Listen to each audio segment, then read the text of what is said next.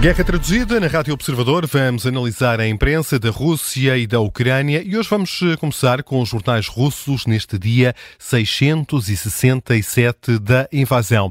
É um trabalho do jornalista Rui Casanova, que já está aqui entre nós. Bem-vindo, Rui. Boa tarde. Contaste, como sempre, com a preciosa e inestimável colaboração da Larissa Tovmazian.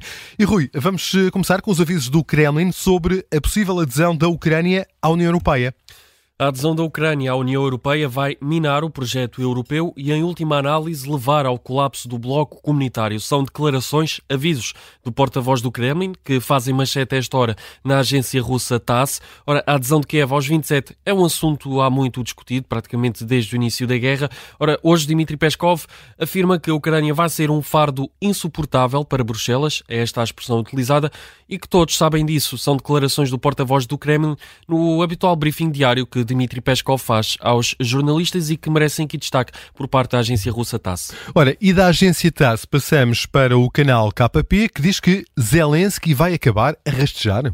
Sim, o canal KP cita aqui um artigo de opinião de um canal estatal chinês uh, que diz que o próprio presidente ucraniano, Volodymyr Zelensky, em breve vai pedir ao líder russo Vladimir Putin para que inicie negociações de paz. É muito comum a imprensa estatal russa citar a imprensa estrangeira quando esta critica a Ucrânia e hoje não é exceção. Diz este artigo uh, de, de um canal estatal chinês que agora tudo o que a Rússia precisa de fazer é apenas sentar-se e esperar até que o próprio inimigo, ou seja, Volodymyr Zelensky, venha a rastejar até Vladimir Putin para pedir a paz. É aqui um artigo de opinião muito interessante deste canal estatal chinês que é aqui replicado pela imprensa estatal russa, desta feita o canal KP. E vamos continuar precisamente a falar do canal KP, que fala também sobre o reforço do exército ucraniano. Sim, aqui é importante explicar o contexto. Ontem, e falámos disso aqui na Guerra Traduzida, a Ucrânia anunciou que vai chamar os ucranianos a viver no estrangeiro para reforçarem o exército e que quem não comparecer de livre vontade vai ser sancionado. Foi um anúncio feito pelo Ministro da Defesa da Ucrânia em entrevista a órgãos de comunicação social alemães e hoje o Ministro da Justiça da Alemanha reagiu.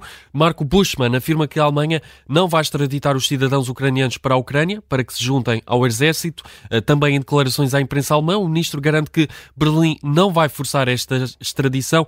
Eh, Marco Buschmann eh, lembra que a Alemanha está a tentar ajudar estes refugiados ucranianos que foram viver para a Alemanha no início da invasão, que está a tentar dar-lhes emprego e que por isso não vai facilitar esta extradição. Eh, são declarações aqui também em destaque na imprensa estatal russa. Importa também uh, recordar que recentemente Volodymyr Zelensky anunciou a intenção de reforçar o exército ucraniano com até 500 mil novos soldados. Uh, Rui, e como é hábito, um, ehm, Fechamos esta guerra traduzida, versão Rússia com a, a, imprensa independente e uma notícia em destaque no canal eh, Medusa, as duas pessoas que ficaram feridas na sequência de um ataque russo. Aconteceu em Kiev, as tropas russas atacaram a capital ucraniana com drones ontem à noite. O anúncio foi feito pelo autarca da capital, também pelo chefe da administração de Kiev. Estas autoridades adiantam que, eh, na sequência destes ataques com drones russos, vários edifícios ficaram danificados. Houve mesmo um incêndio num dos apartamentos de um destes edifícios residenciais de Kiev. Na sequência desse incêndio, dois moradores ficaram feridos, um deles foi hospitalizado, o outro eh, recebeu assistência médica no local. É uma notícia aqui em destaque no canal Livre Independente Russo Medusa, que, como costumamos eh, destacar sempre aqui na Guerra Traduzida, é um órgão de informação russo, mas que dá sempre muito destaque a estes ataques russos na Ucrânia. E é precisamente com a notícia deste ataque que fechamos este episódio de Guerra Traduzida. Já a seguir, olhamos para a imprensa da Ucrânia.